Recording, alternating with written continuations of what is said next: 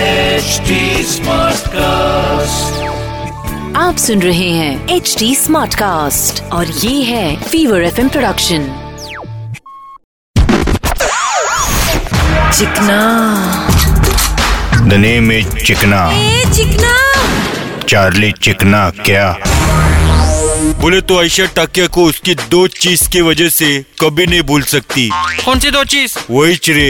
एक उसकी cute smile और दूसरी उसकी वांटेड फिल्म में स्टाइल भाई लेकिन वांटेड के बाद अभी वो एकदम अनवांटेड हो गई लिए कोई फिल्मिश नहीं कर रही लिए ये तो बॉलीवुड का फैशन है कौन कब कहाँ गायब हो जाए ये पता ही नहीं चलता और जो गायब होता है उन्हें लोग भूल ना जाए इसलिए वो अजीब हरकतें करते रहते हैं। जैसे जैसे महिमा चौधरी का बीच में स्विस अकाउंट का झोल आयला तभी तो मैं आश्चर्यचकित हो गया भाई मेरे को तो लगा कि इसके पास बैंक अकाउंट भी नहीं होएगा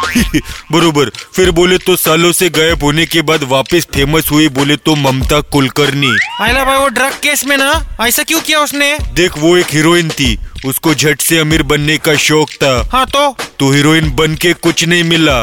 तो सोचा हीरोइन बेच के ट्राई करती हूँ हाँ हाँ बरोबर अब राणा जी क्या अभी तो पुलिस भी नहीं माफ करेंगी चिकना द नेम इज चिकना ए चिकना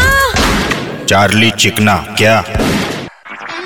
आप सुन रहे हैं एच डी स्मार्ट कास्ट और ये था fever F production HD Smartcast.